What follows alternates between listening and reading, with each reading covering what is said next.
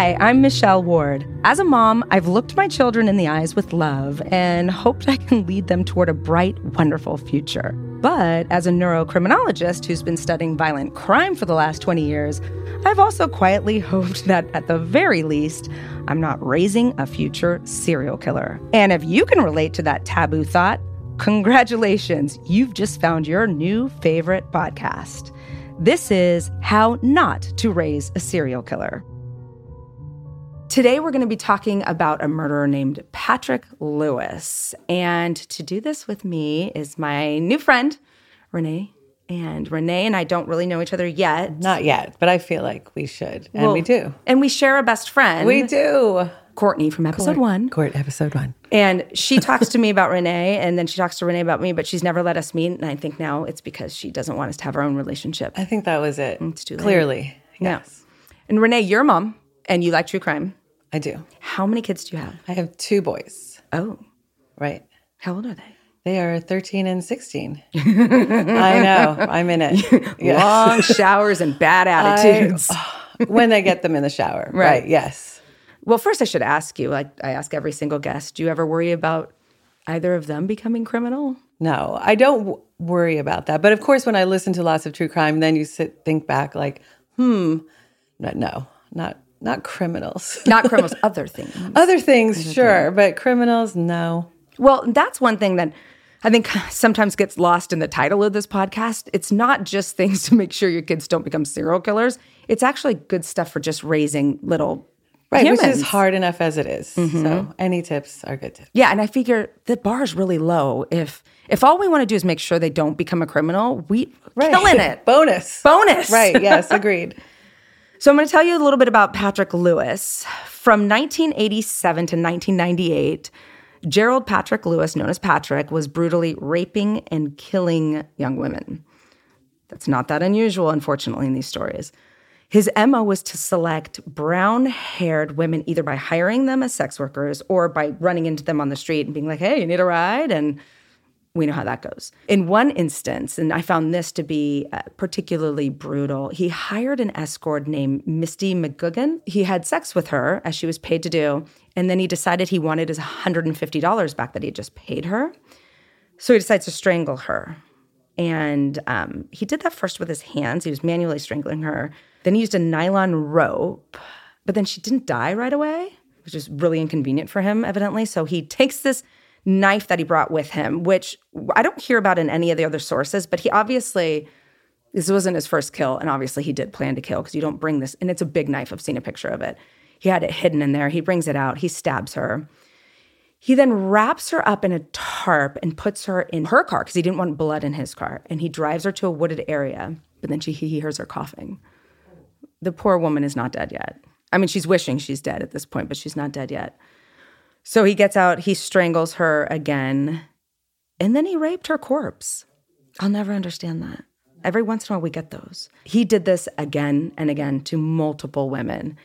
And his crimes were all very gruesome, but I'm not going to get into every single one of them, but I wanted to tell you about that one. And also, Peggy Grimes. She was a pregnant woman, eight months pregnant. And he didn't rape her. He didn't rape her, he didn't want to but he also knew he couldn't let her go. So he kidnaps her. And we're going to get back to why he chose this pregnant woman. It ties back to a very weird situation in his life. And the theme comes up over and over and over again. So he takes her, he stabs her to death, and then he tries to cut out the baby. Yeah. And there were more like that. According to him, he killed a lot more like that. At one point, Patrick stopped killing for a period of time. He kind of cooled down, met a girlfriend, Kim Davis. And one night, she stood him up and he figured she was with another guy. So, in response, he drives to the local bar where she normally hangs out and he was thinking he'd catch her, and he did. She's there with a man. So he goes out and he waits for Kim in the parking lot in a car he'd stolen because we'll we'll learn about him. The guy can't keep a car, a, car, a job, girlfriend, anything. And as she's getting ready to drive away, he runs up to her car window, he punches it in, and he starts hitting her. Her date shows up and was like, no, starts hitting Patrick. Then everyone gets into their car and Patrick escapes. But his erratic movements alerts police. The police pull him over. They see it's a stolen car.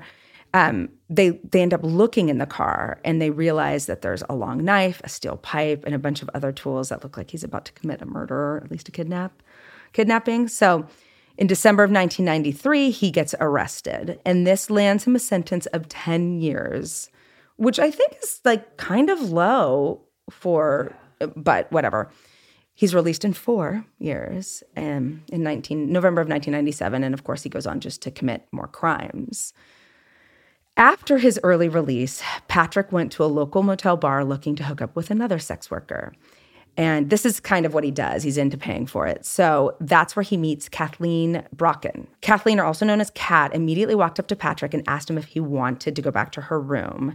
And Patrick obliged, but he was turned off by her price. She was charging $100. And he, in his own words, said, I was thinking more like 50 for her. He describes her having a nice body, but a big nose. I'm like, wow, okay. He says all of this stuff in his confessions, and it's very creepy. So all night long, he tries to talk her down and he gets frustrated. And eventually, according to him, Kat hit Patrick on the back of the head as he was leaving her room. I don't know if I believe that part. He says he turned around to defend himself and she bit his finger. And then he threw her down in blind rage. He choked her. And then he raped her. His description of the rape is so bizarre. Um, he's talking about how he knew she was dead or dying, but he could see her private parts and was like, hey, I'm a little horny, so let's get this done. He steals her cash, he stabs her to death while he's in having sex with her, and then he mutilates her body with his knife. After he was satisfied, he rolls Kat up in a sheet and he left her in the room on the bed. But there's a catch there. Uh, Kat had a friend with her that night, and he met that friend, but she had gone out to get some food. So he has to work quickly. He knows he doesn't have a lot of time because that girl's coming back. She did come back, but she didn't call the police right away because she had warrants. And what kind of friend is that? Yeah, yeah, not good.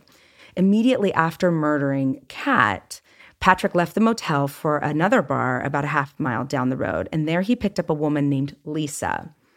He brought her back to his mom's house where they had sex. This one is evidently not a sex worker, and I don't know why. He, right, busy night though. It's a busy. He was not done. The next morning, after his mom leaves to go to church, Patrick takes Lisa to a secluded dirt road where he planned to have sex with her again and then stab her to death. There are some theories that the reason he needed another woman was because although he um, was able to, you know, have sex with Kat and stab her, he didn't get to do the part which he really likes, which is take people to the woods. That's a theory. I don't know if I buy it. He takes Lisa to a secluded dirt road. He plans to have sex with her, but he didn't follow through with the murder because it just wasn't doing much for him, he says. So now Lisa is a um, witness because he left her alive, but he did take her down the dirt road and kidnapped her. So she's a witness. While the police are digging around for Kat's murderer, you know, they have they found her body eventually, although her friend didn't tell the police, somebody else did on her behalf. So they're poking around looking for you know, a murderer. They somehow get in touch with Lisa, and Lisa's able to identify Patrick and explain what he had done to her. So he's arrested for the murder of Kat on April 14th, 1998. And he actually owned up to killing Kat, two women in Georgia, a woman and a woman named Misty in Alabama. That's Misty who we described earlier. The one, the first one I mentioned, the sex worker who he strangled and didn't quite kill and then eventually killed her. The detectives also connect him to Peggy Grimes, the pregnant woman, and he stated that there were more victims in Massachusetts, but he didn't say who. So he's ultimately charged with the murders of Misty, Peggy, Kathleen, possibly these two unknown women, I wasn't totally clear, and Peggy's unborn child. Patrick is sentenced to death in 2004. Interestingly, he asked for that. He didn't want um, a trial, but he still had a trial and he was sentenced to death. All right. This is where we go. Okay, why? Why? Why? And what state is this? So it's all Alabama and Georgia, but actually, we'll get into kind of, he was uh, all over the place, but that's mainly where he claims there were a couple of killings in Massachusetts, but I'm not sure that that was ever, you know, discovered. And sometimes, and this is a horrifying reality. I work, I came across this a lot on my other podcast. Sex workers aren't always missed right away. Right. So they don't get reported missing right away.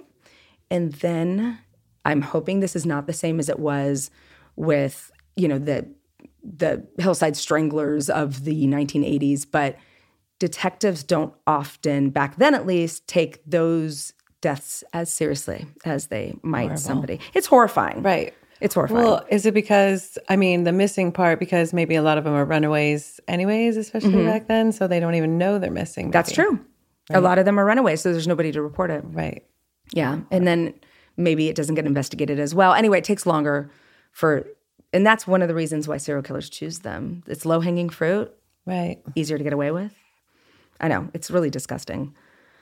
So, Patrick was born in 1965 to a normal middle class family, and he spent most of his life in Massachusetts and the South. His dad had a job that brought him kind of to both of those places. He had a younger brother, Sean, and while Sean grew to disdain his brother because of the crimes, he said he actually had a really good relationship with him as a child. Patrick was the older brother, and he said he could be a really good older brother. Fine, great. That means that there was, you know, a point where he was closer to normal. Right. We hope.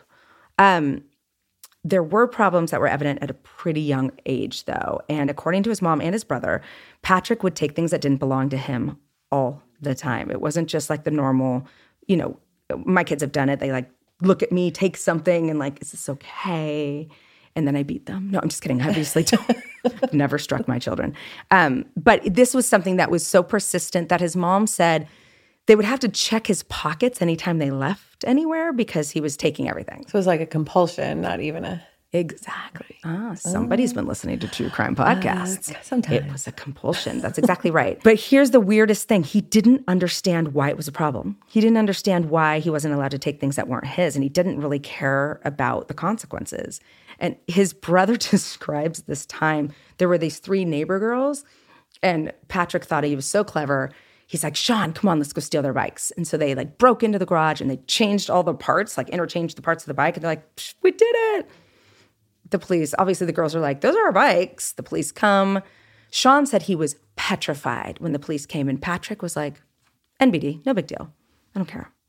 Just didn't, wasn't afraid of the crime and wasn't afraid of the consequences. It was really hard to parent him. And back then, there just wasn't a lot of things you could do. So, you know who was parenting him at that point? You know, the police officers, the juvenile system, the, the detention systems. His brother described liking Patrick, but then he tells this disturbing story where I'm like, and you still liked him? Like, I, I didn't interview him, but it's just something I saw him describe. He was on an episode of Evil Lives Here. And one time, and this is important to realize, like the the nature of the the crimes or the activity, the bad behavior, it ramps up. Right. It starts with the stealing and mm-hmm. then no he's still fine in his mind, right? Mm-hmm. Like, okay, well, nothing happened. Let's keep going. Yeah, and maybe I'm a little bored of the stealing. Right. Yeah, it doesn't give me quite the little people, little problems, little... and then it just goes. I'd never heard of it that way. That's true. Little people, little problems. Well, now he's a medium-sized people, right? And he convinces his brother to get into a um, like a clothing chest. And at first, Sean, his little brother, was like, "No, thank you." And he's like, "Oh, no, no, no, it's kind of fine. It's gonna be fun." So Patrick convinces Sean to get in, then he locks it. There's limited air, there's no light, and he leaves his brother there for what Sean describes a very long time. Just mean. Mean. Mean. When he finally lets his brother out, um, he didn't feel bad about it at all. And that struck Sean. Struck me too. When I was digging into this case, I found some reports of him wetting the bed, having a fascination with fire. And one source even said at a young age he played with matches and caught himself on fire. He's also reportedly, like at some point, starting apartment complexes, multiple on See, fire. amping up. And here's my problem with it. Because, so he, as I mentioned, his mom and his brother were on an episode of Evil Lives Here. They didn't mention any of that. But I always worry when I hear people reporting about bedwetting, animal cruelty, and fire starting because there's something called the McDonald triad. Oh, have you heard of that? I have not. So it's this theory. Well, it's not really theory because there's truth to it. I, I mean, it's still a theory, but it's not a theory out of the ether that most serial killers have those three things in common. Interesting. I mean, I've definitely heard of the animal, mm-hmm. But I didn't know bedwetting was one of them. Yeah, and fire starting. So whenever I see somebody list those sequentially, I get a little suspicious that they're trying to fit this person into that mold. And profiling isn't that simple. I wish it were, but it's just not. So let's say that this those three things were happening. There is one story that I think is true and it's really disturbing. He lit a doghouse on fire. The dog gets out. He survived the fire, but then, and this is Patrick's own account of um, he would take milk jugs and cut them open, and he put it on the dog's head, and and evidently put the dog in the, the street. So the dog gets hit by a car. Wow. Yeah, these seem like definite warning signs. Right. We're going to talk about how we could have jumped in at any point, and it's you know, we always run the risk of accusing the parents of not doing enough, but people don't know what to do. Right. I mean, you're thinking this is your baby. You're like, how would you even jump to there? But also, okay, so I have the McDonald triad. What's the treatment? How do we not raise a serial killer? This podcast wasn't out yet. Um, some of the research was there and it was in its nascency, but it certainly wasn't available in you know the 70s, 80s, and 90s like it is now. So, one thing Patrick's mom did say that stuck out for me, stood out for me, I should say, was that Patrick was depressed all the time, but he wouldn't talk about it. And he, she took Patrick to a psychologist. The psychologist finally was like, you know what, don't bother bringing him back because he won't talk to me. This to me was a ding, ding, ding, ding moment because it screams this in combination of with the stealing and the thrill seeking, it screams low arousal to me, boredom. It sounds like the trappings of a thrill seeker. And that is that is one way we become serial killers is there's a phenomenon of low arousal that's measured in, in various ways, but the most predictable and robust way is low resting heart rate.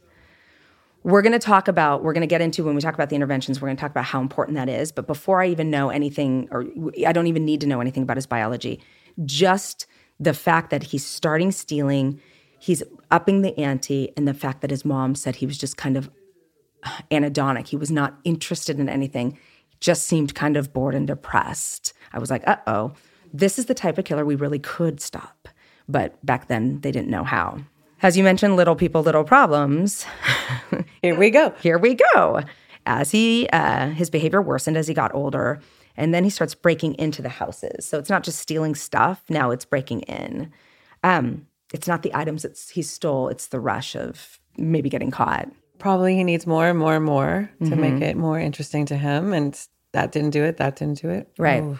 And now somebody might catch me stealing, or maybe they're in the house. So I have to be like super sneaky. Maybe we'll get in a fight. Fights are fun, right? So if you're looking for a thrill, these are thrilling. And if you don't fear the consequences, which it seems he didn't, then why not, right? He didn't react once caught, and he did get caught. He constantly needed more thrills. So this was the dangerous trajectory, and the interventions that could have helped, you know, as I mentioned, weren't, weren't well known. But then he started getting a little sadistic about it. So at first, his crimes are just, you know, they're petty. He's stealing, and now he's breaking and stealing. We saw him be a little mean to his brother, but then he tried to frame his brother at one point for the crimes. And I think he did that for pure entertainment. He wore his brother's shoes to the crime, and, and somehow that connected his brother to it. The police found him and were like, These are your shoes, these are your footprints. He finally, the charges were dropped because he was like, Look, the, I have two pairs of shoes, and here are the other shoes, and I'm wearing them now, and those were in my closet. And Patrick would have just, Sean, to Sean's estimation, Patrick would have just let Sean go to jail just for the shits and giggles. Nice. Yeah. Sibling love. Yeah. It makes me look at my kids. I'm like, when you guys fight, how bad, I mean, how deep will you take this? He was surprisingly nonviolent with his family. His mom says only one time did he raise, I think, a, I think it was a bat. They were fighting and he he raised in a threatening manner a bat for a split second and then he put it down. I don't know if it's he grew a conscience overnight, but I think that's not really that's not the thrill he's looking for to hurt his mom. Sure. It you seems know. like it's more how he can get caught and mm-hmm. this is mm-hmm. not working but she's right there right yeah. right she's right there and i'm sure he yeah. had some rage and anger but he didn't act on it that way so once someone is on this runaway train you can see how things can fall apart in life for them very quickly if you're already bored you're constantly looking for stimulation or thrills then school probably isn't your top priority and then you add to that the annoying consequences of truancies, arrests, bad grades. And then it becomes not all that surprising that Patrick drops out of school in ninth grade. Didn't get a whole lot of education there. Um, and then when you drop out, guess who you're hanging out with? Dropouts. Dropouts. Gosh, you're so good. Oh, thanks. And everyone- love that one. Up Yeah, I'm like, and Renee, take it. Dropouts. Jeopardy. Um, so of course they're, you know, stealing money so that they can buy booze and doing, you know, and those dropouts aren't necessarily ready for a lifetime of crime, but Patrick sure is. So Patrick was in juvenile hall and jail so many times that nobody can give an accurate or proper count. It just kept getting worse. He doesn't care. He gets arrested. He does something worse. It goes on. Once after Patrick got out of jail in Georgia, he showed up at his, a home that his dad and brother were sharing. So at some point, his parents got divorced. His dad and his brother are sharing a house in Georgia. And his brother says, Look, he was never out of jail for more than a year and a half. So we weren't super afraid to have him at our house because we knew he was going to do something and He'll just be back in. Just be back. It's, it's a low commitment. But he fell in love with somebody there. He fell in love with a neighbor, a 16 year old girl named Lena. And how's this for thrill seeking? Patrick gets 16 year old Lena pregnant while she's in the hospital for a blood clot. Like, how thrill seeking is he? He's like, let's do it here. Yeah. And how old was he at this time? That was one of the questions I was hoping you wouldn't ask. Oh, He's an adult. He's an adult part. and she's 16. Patrick is an adult at this bad. part, point. I, I looked. Did she fall in love with him? She did. oh, Lena. Okay. So they were actually in a loving relationship, but according to Patrick, she wouldn't put out while she was pregnant. She was pregnant with twins, P.S. okay. It's like it, the story just keeps getting worse, better, worse, something. It keeps ramping up. And he says, well, she wouldn't put out when she was pregnant. Rude. So I went to sex workers. And um, at this point, he had offered a woman a ride. I don't know if this particular case was a sex worker. He offered a woman a ride and he pulled a knife on her and he raped her, but he didn't kill her. So he went to jail. So Lisa dumps him. Oh, okay. Yeah, if you were wondering. I, thank you. Yes. Okay, good. With the twins. Well, and she hasn't had them yet. And then she miscarries the there was a boy girl combo of twins and she miscarries the girl. Still pregnant with the boy. He Patrick had been living with uh, Lena and her family for some point during this, and they were like, "Are you kidding?" And she was a reasonable person, so they're like, "Bye, you're you're." Is she? Oh, okay. All right. She became a reason. She was young. She was young. She was very young. 16. And, you know, that, I don't know. I think sex happens sometimes when you're a teenager. And Allegedly. allegedly, Yes. I did not We've all not selected the right person. We don't- under- I've done we that. understand. once. At one time I didn't suck. No, I'm just kidding. I'm very proud of all my exes, if any of you are listening. Um, so, sorry, this is actually not a comedy, but you know what, though? And I'll say it here if you can't have gallows humor, you can't talk about this shit. Right, exactly. Otherwise, it's very, very depressing and Mm-hmm. sad, and it's it's hard to listen to. Some some I do have to shut off. Like I can't. Mm-hmm. I usually only let myself lighten up when I'm talking about the murderer himself because it's like I don't I pay you no homage. I of course I'm the first one to say that some of it sometimes becoming a murderer is not all your fault and I know people don't love that, but sometimes you are born with deficits. But when I hear people joke about the crime itself, I get I get pissy.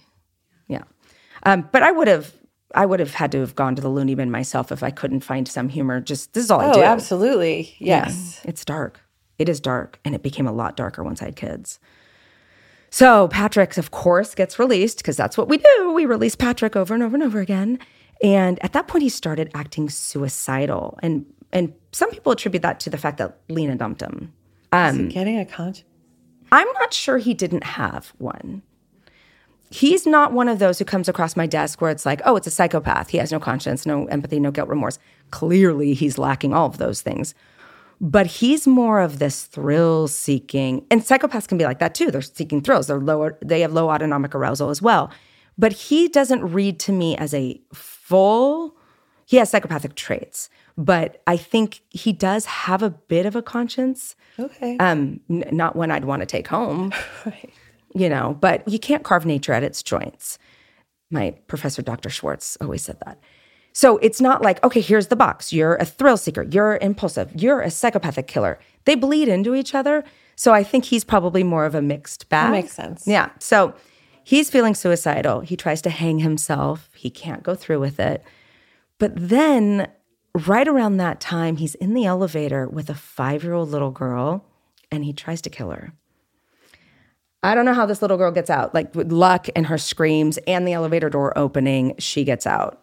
And because of that, he's obviously charged with attempted murder, but he's because it's coinciding with the suicide attempts, he gets sent to a mental health facility instead of jail, instead of prison. Interesting, right? Yes. And he hasn't killed at this point. We don't know. We don't know. We don't know.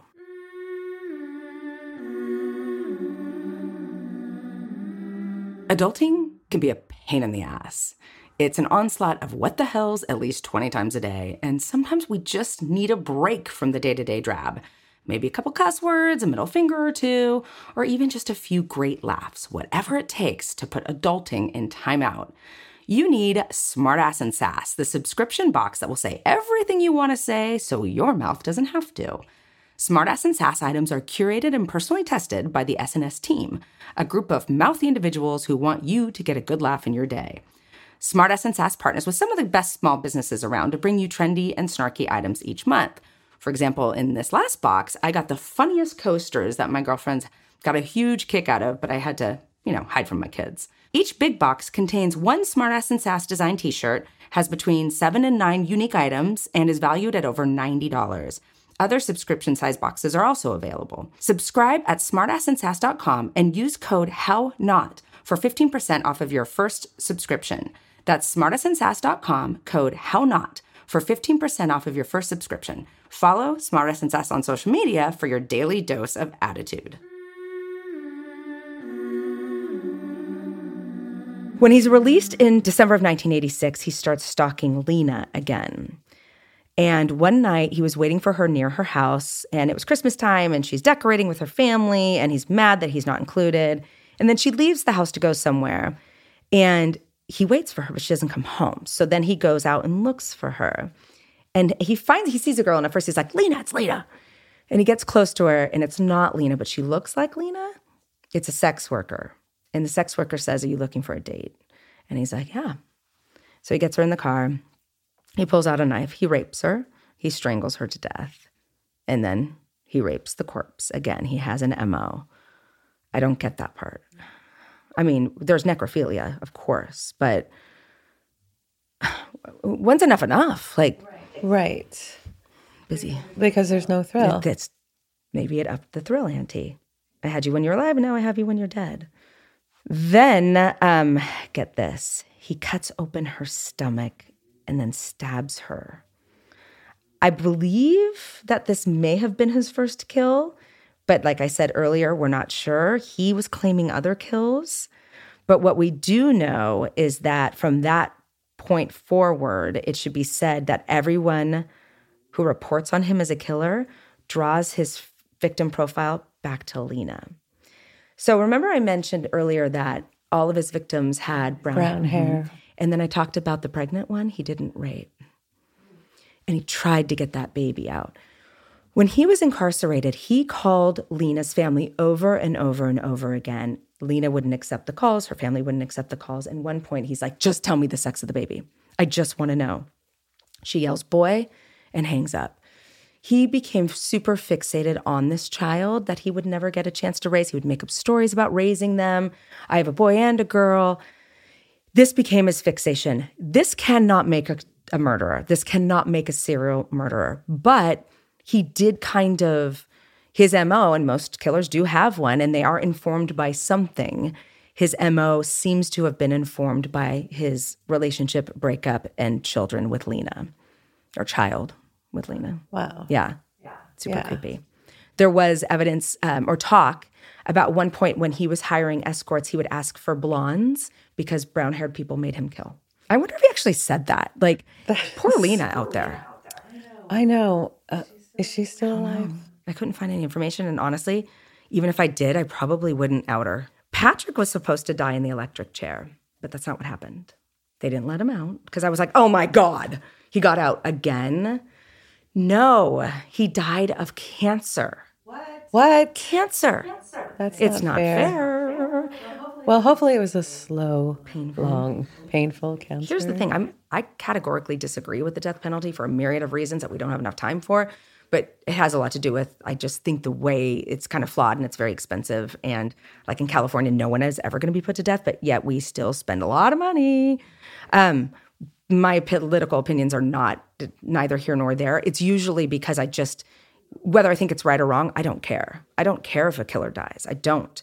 I just care that the system we have in place to do it is not the best system. Right. Yeah. Right. I mean, it's not a moral stance I'm taking. It's just like this is really expensive. I don't think any of the systems have no. gotten it. No. Right.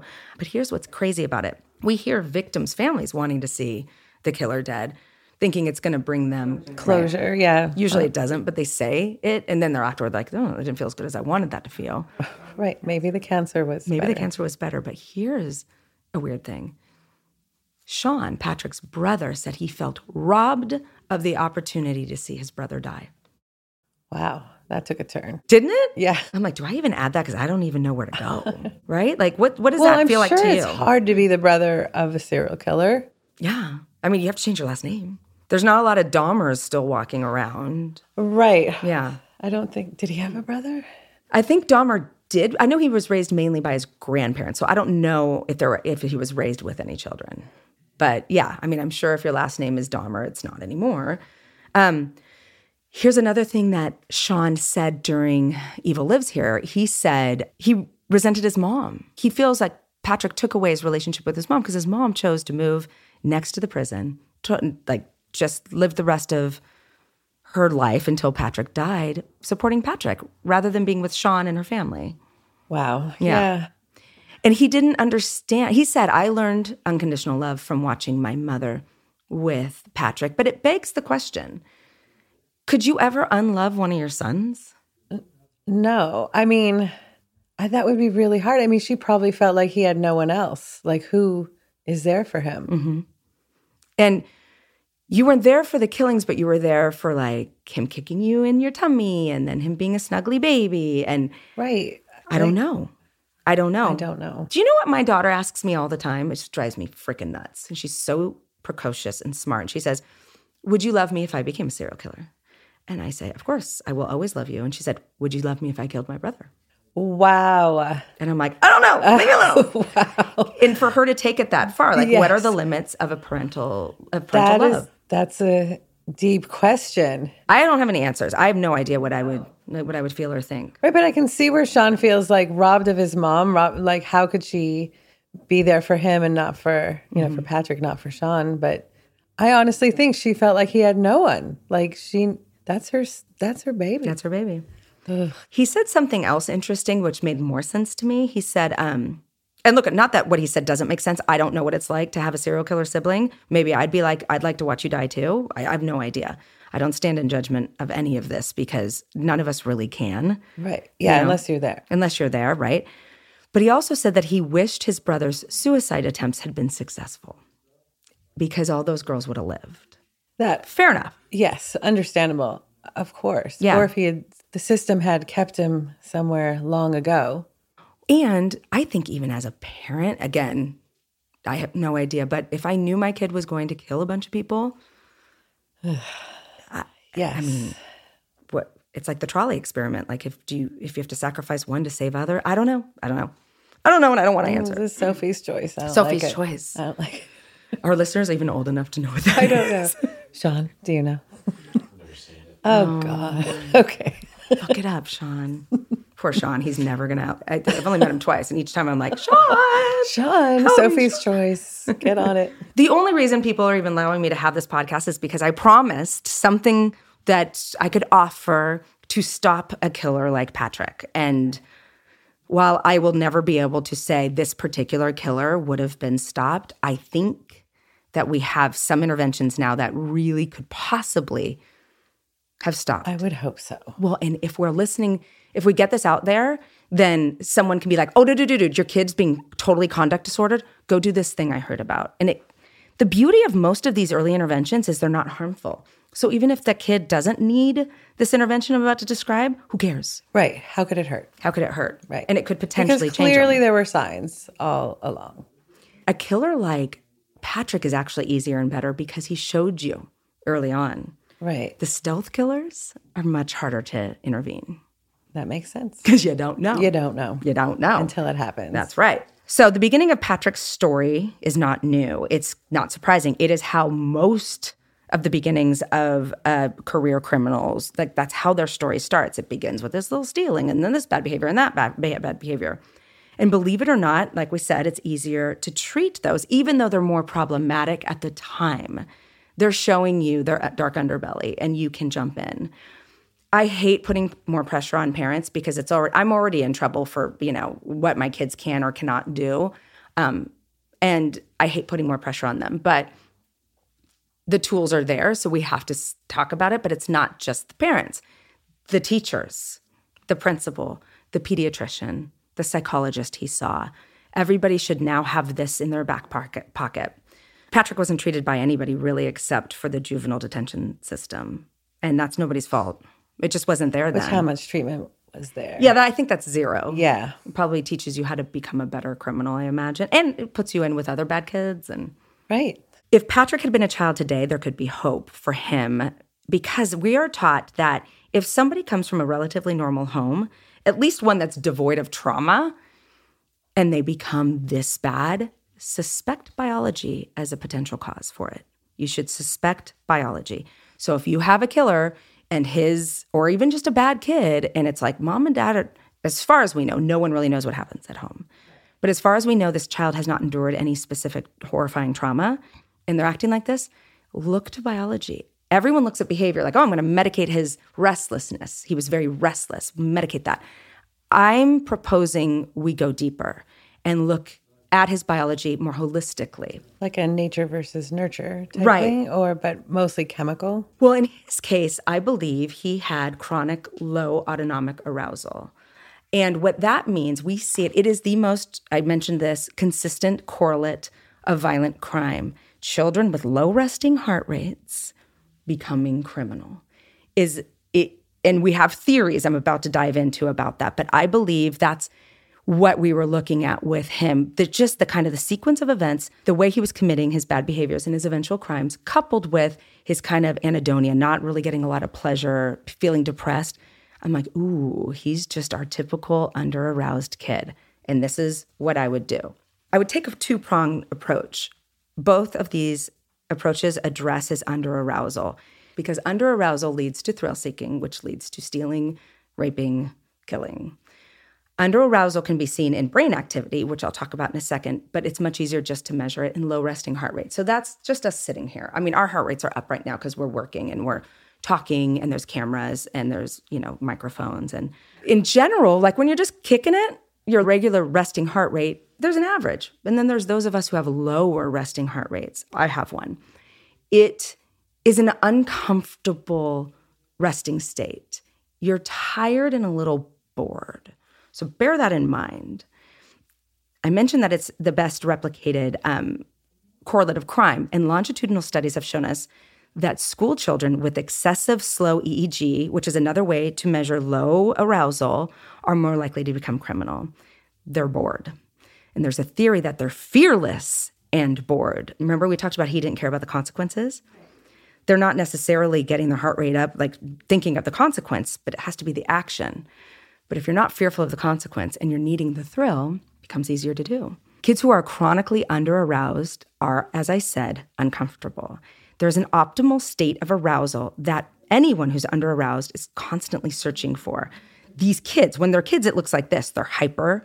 And these are all studies, these aren't observations. Research has shown these kids are hyper. If they get a choice, they choose violent videos, they hit other kids, they steal, anything to shift their state. Yeah, to to get the heart rate up. Now think of yourself. Do you ever feel like that? No. I do. I don't. I get out of the shower. I'm like, "Uh, I'm tired. I need my coffee. Look at your cell phone. Binge on Netflix. Call a friend. There's a restless feeling. I get what you're saying. Yeah. Yeah. They have it all the time. They're constantly agitated, restless. Like, and you hear serial killers talk about it. I needed to find another kill. I needed it. I was restless. I was agitated. And then they kill, and then they describe a short period, but a period of feeling content. So they're chasing the dragon. They're chasing the frickin' heroin dragon. I just said that. They on are. call today. Oh, did you? Now, Renee has never done heroin, and neither has No, I- Sean nor disclaimer. I. Yes, I need to, the audience to know. Our audience of four people needs to know. Right. But we've heard the term chasing the chasing dragon. the dragon. And what it's been described as is when you do an opioid uh, like heroin, the first high you feel, you're constantly chasing that again because you have flooded your brain. Now it cannot achieve that high again. And so you're constantly doing it. Same thing with Yeah. these serial killers. That makes sense. when I did um, the episode about Levi King, I'm not sure if I mentioned it in that episode or not, but he said to me, I'm, I interviewed him. He said to me, Michelle, it was the first time I ever felt normal. Ooh. Right? So if we can catch them when they're itty bitty kids, we have to. And guess what? There's something we can do. Oh, see, that's good. Okay, biofeedback. Have you ever heard of it? I have heard of it. I am not, but I've heard of it. Okay. It's a way you can actually change the function of your brain. And you gave me that look I expect. I said it and I mean it. We are all, I blame the 80s for this. We're all under this false impression that your brain is immutable, that you can't change it. Somebody came up with a study saying brains no neurons no longer grow after age five and everything is done at that point. And we all kind of took that and ran with it, but it's just not true Okay, good. we can change your brain. Not that yours needs it. But if Patrick is exactly who I believe him to be with this low arousal, you can actually not necessarily do something to change that heart rate, but the the brain waves part that's also connected to it. So somebody like Patrick is going to have what we call slow waves, like in the prefrontal cortex, a lot of the slow waves. So, the prefrontal cortex is the area, I talk about it a lot. It's right behind your forehead, and it's responsible for basically controlling yourself, right? There is this activity with biofeedback that can transform these slow waves into fast moving alpha and beta waves. And here's how electrodes are placed, an electrode cap is placed on the child's head. And the child is then tasked with a video game, like, for example, Pac Man. The only way to get Pac Man to move is to focus. You have to focus on Pac Man. And if you start wandering, it doesn't work. So you have to initiate these fast moving waves. We are having fast moving waves right now because we're engaged. This is like a high arousal activity. So all of our fast moving waves are we're we're good. He has to do that for an extended period of time and it's the only way he can make the video game work. If you do that for 30 sessions, you often see not only does the person get better at that activity, but then just walking around those he can easily access those fast moving waves. He's paying more attention, he's more on task and you can measure this. Wow. He has now taken his very immature, under aroused cortex and made it more mature and less thrill seeking. I mean, have we just solved all the world's We problems? We did. Like, let's go. Let's go. Electro caps for everyone. Yeah, electrocaps for everybody, biofeedback, 30 sessions, money back guarantee. Of course, it's not that What simplistic. would you talk about, though? What would we do? I would not have a podcast. no. in all seriousness, if we could reduce some killers. Of course. Oh my Right. God. And especially before they start. Right, before they start. So it's it sounds too good to be true and it's not an overnight fix by any extent of the imagination. But imagine this, like you are finally taught if I if I concentrate, if I focus, this thing happens and then your brain just kind of starts doing it. That you need some social support too and that's the second prong. Give the kid something else to find his thrills. Like you, and we, you and I can talk about what that might be for a thrill-seeking child. Right. But biofeedback is where you really should begin. And if it's a child, you can force it. Once somebody becomes an adult, good luck getting them into biofeedback, right? And I mean, the, the brain is younger, it's more plastic at that point. So, what they have found is this, this biofeedback, um, it takes a number of sessions and you have to be able to afford it. Let's, I mean, that's no And joke. there it all is again, Mm-hmm. right? So, our wealthier conduct disordered children are going to have better access to this. But let's say you don't think your kid's going to become a serial killer because they're stealing and beating everybody up. They might not, but why not try this? Why not? Why not try this? Right? Because the vast majority of career criminals begin just like Patrick did. Right, but I mean, as a mom, would you think just because they're hitting, or I'm not talking about the that triage thing. Yeah, no, but no. you know, you don't jump to serial killer, let's put a cap on their head. You know what I mean? Like, I know if more people knew, if you started seeing signs, the older they got, but I was pleased to find out recently that my children's school, their the school psychologist actually does suggest biofeedback. Wow. For some of the the hyper, more aggressive children. that's cool. I was really happy because I had not heard of anyone doing it before. like you said, it couldn't hurt. It can't hurt. Right. And you're not going to necessarily think they're a killer, but don't you want them to be able to be more focused? Oh, 100%. percent mm-hmm. And look, it's a cascade of events, right? They're not focused. They start doing poorly in school. They're looking for thrills and stimulation. They get kicked out of school. So, what if we can retrain their brains so that they are able to focus? They are not, they're more aroused. So, you become more aroused when you have these fast alpha and beta waves. You are, you're not as under aroused as you were. So, you're not thrill seeking as much. You're focusing in school. So, let's say you're not raising the next serial killer. You're, you're still helping this child's trajectory go to a more positive direction because now they can focus. They know how to do it now. Right. They can get their heart rate up and their brain wave up. Yeah, they can do it. I mean, to me, it's like, look, if we see this over time and we've seen it in not just conduct disordered people, biofeedback is actually really good for anybody. It's just, it's, you're, you're doing it to your brain. Like meditation rewires stuff too. I mean, people do all kinds of things. I mean, mm-hmm. yoga, meditation, just on themselves. If they could have something that just helps that along, why not? we all know that kid who was just couldn't sit still and then they're running around and then they're hitting people and some of that's normative and hopefully as their you know their prefrontal cortex matures that goes away but for some kids it doesn't Eek. so then they start the stealing and the hitting and then creative lies and you know thrill seeking through different ways so i would say do the biofeedback but also recognize the stimulation seeking in the child and give them something to do Yes. give them a different way to find a thrill that's pro-social that doesn't involve you know Social, good word. Yes. pro-social it's one of my favorites That's a good one. well there's pro-social psychopaths like i talk about that all oh. the time like surgeons and bomb detonators and presidents and you got to nudge them too you've got to nudge them toward pro-social stuff otherwise you get your ted bundys so ask away you must have questions about this nonsense No, I do. I mean, it is fascinating to me though, because it is so sad to think that there were so many signs all the way up. And it just, you know, either I'm not saying it's mom or whatever, because like I said, how do you know this is just my kid? He just not, you know, mm-hmm. you don't go serial killer from Well, and it lets her off the hook a little bit because we have a tendency as voyeurs of crime to be like, let me dig into their childhood. right. What did they do? point to the Right. parents. Where are the cats under the mm-hmm. house? Right. Right. Point to the divorce. Right. You are off the hook, Mrs. Lewis, because it's not the divorce. It's not the fact that you guys moved around. Right. Because otherwise, there would be millions of serial killers. Mm-hmm. And there are not that many. There are a lot of criminals. Sure. But that, right. Yeah. There and I I get very frustrated that people take the easy way out of looking at like, oh, well, he came from a broken home, or oh, his dad spanked him.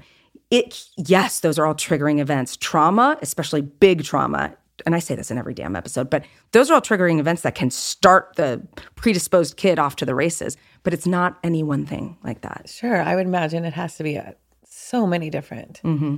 Things going on.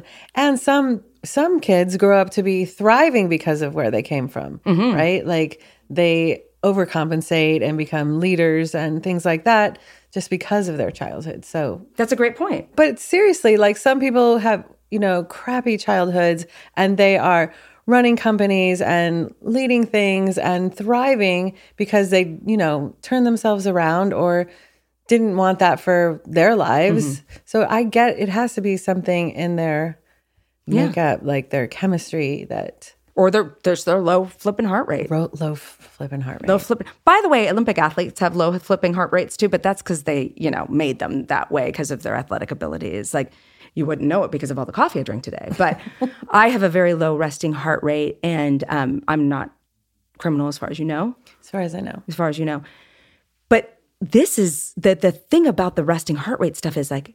Yeah, I just went on my soapbox to talk about how it's so complicated. Like becoming criminal has all these different avenues. Sometimes it's really simple. Which Sometimes is amazing. is this. Right. Like if you could just like know that from the Mm-hmm. beginning. Imagine all the lives saved. And like we said about trauma and stuff, yes, some people are damaged and are are effed up forever because of trauma. And as you brought up, which I don't, I hadn't really thought of before, some people are successful not despite the trauma, but because Right. of the trauma. And that's got to be a difference in their ba- makeup too, Exactly. in their predisposition. There's something in them that want to rise above it or, Mm-hmm. you know, be motivated by it. yes, be motivated by it instead of letting it keep them down and say, well, this is, you know, the life I started. So here I go. Mm-hmm. In socioeconomic, we have to at least pay homage to that a little bit. Sure. If you don't have a lot of access to like sports, extracurricular things that you can do, you're, you don't, your parents aren't taking you water skiing or hiking. Right. And when you said, like, okay, how can we get these kids that have, you know, need thrill seeking? If you can't afford some of this stuff, that's Yeah. like, what are the s- thrills you're seeking? And that's where you have to get a little creative, you know, on top of your three jobs and raising your kids by yourself. Right. Here's let me make another demand of you, which I hate saying. I hate saying it, but if you are able to, there's all this evidence that um, base jumpers and free climbers have low arousal. And so they chose, they were they were given the option of They're literally jumping off a cliff to, Mm-hmm. get, to seek a thrill. I'm not suggesting you have your kids jump, but I'm suggesting really intense, kind of um, uh, arousing experiences like that. And obviously, if you don't have access to doing that in a you know formalized setting, sports, whatever sports you can get together Yes. for your kids, um, running around and let them have some agency. Like let them be in charge of something, get their thrills in some way that's you know, a little bit pro social. Hiking is not expensive. If you live anywhere near a hill or a mountain, get your kid out there. Get them, and, you know, maybe get them close to the cliff. I'm just kidding. no, but even just like rock climbing, you know, have rock will climb.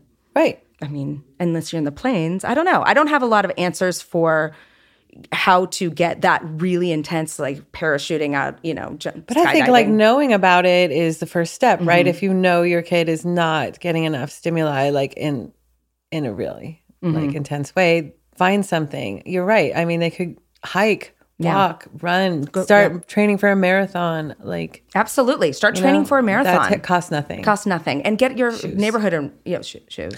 Good. Well, we know shoes was an issue in the Lewis family because um, because thank God they had more than one pair. Otherwise, his brother would have gone to jail. Wow. Yeah, that whole thing. Yeah, I mean they were a middle class family. This was not a poor family, but I, I'm always sensitive to the fact that we sound privileged when we talk about here's your intervention. Some of them are expensive, some are not. Get your neighborhood together. Talk to the school. The school knows your kid's bad right now. Sure. Like, look, I I heard this thing. Can we get some like stimulating activities? Can we let him? What kind of sports do you guys have? Can we put them in wrestling? You know, can we put them in the? You know, use your resources, your community resources as well. Right. I mean, I think you as a parent also have to get proactive in that, right? I mean, the school only sees them a long time in the day, but they don't see what's happening at home. I'm sure the mom saw things the school didn't see. Mm-hmm. Not not blaming the mom whatsoever. I'm just saying then she could approach the school. What kind of activity can we get him in? Although, I mean, what if he just says, I don't like any of it? Right. You'd have to keep throwing, you know, the stuff against the wall until something sticks. But at least you know that if if the opportunity's there, you can try it. Or even at home. Get creative. Just don't let him sit there in his boredom and it, with his low resting heart rate, looking for ways to find thrills. Like do something if you can. I'm going to be out there with a stethoscope at my children. No. Sit down. Sit down. Sit, let's see it. totally. Fitbit, yes. Everyone's checking their Fitbit right now. exactly. Like, okay, good. Good. Yeah. I mean, the, the ones with the high resting heart rates, then you got those crazy anxious children, and that's a problem too. So, Yes. My children are complete opposite. So it's really fascinating, Oh. all of that too. Like you can't get more opposite in my children. Yeah, it's interesting. Do they get along? They do and they don't, Mm. you know, as they get along normal. Like, I don't think one is putting the other in a in a basket or, and locking it Locking and it. committing crimes with his shoes, but yeah, they get along. You see? Yeah. We're already winning. Winning, yes. Right, where my youngest, if you said to do an activity like running or something, he'd be like, no. Well, send a bear to chase him. Right. Okay. He would do that. Mm, Sure. But I'm like, when I try to get him to sports, he was like, why would I do that? I could get hurt. Like, So he's not a thrill seeker. he is not a Yeah. thrill seeker. So you don't have to worry about that one. Okay. Good. One down.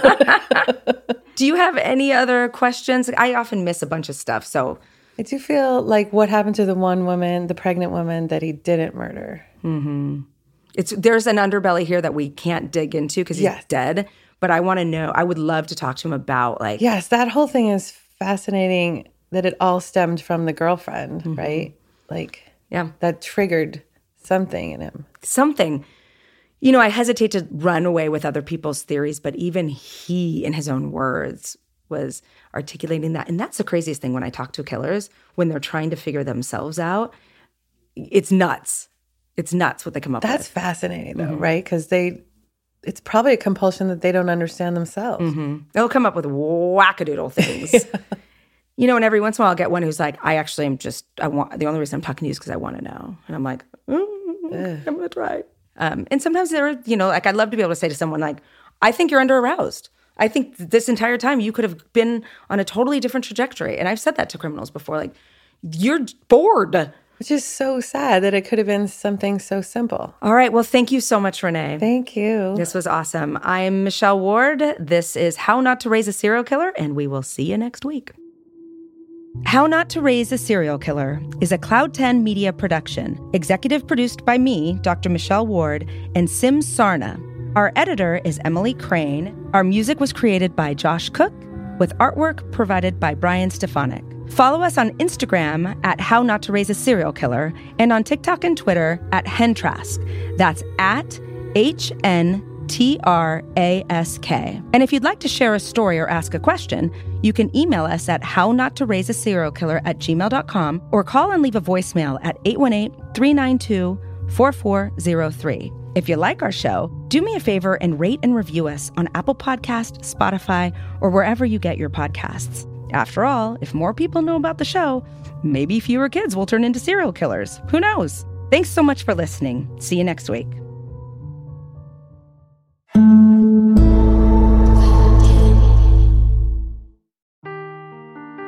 the truth never gets old. Introducing June's Journey, the free to play mobile game that will immerse you in a thrilling murder mystery. Join June Parker as she uncovers hidden objects and clues to solve her sister's death in a beautifully illustrated world set in the roaring 20s.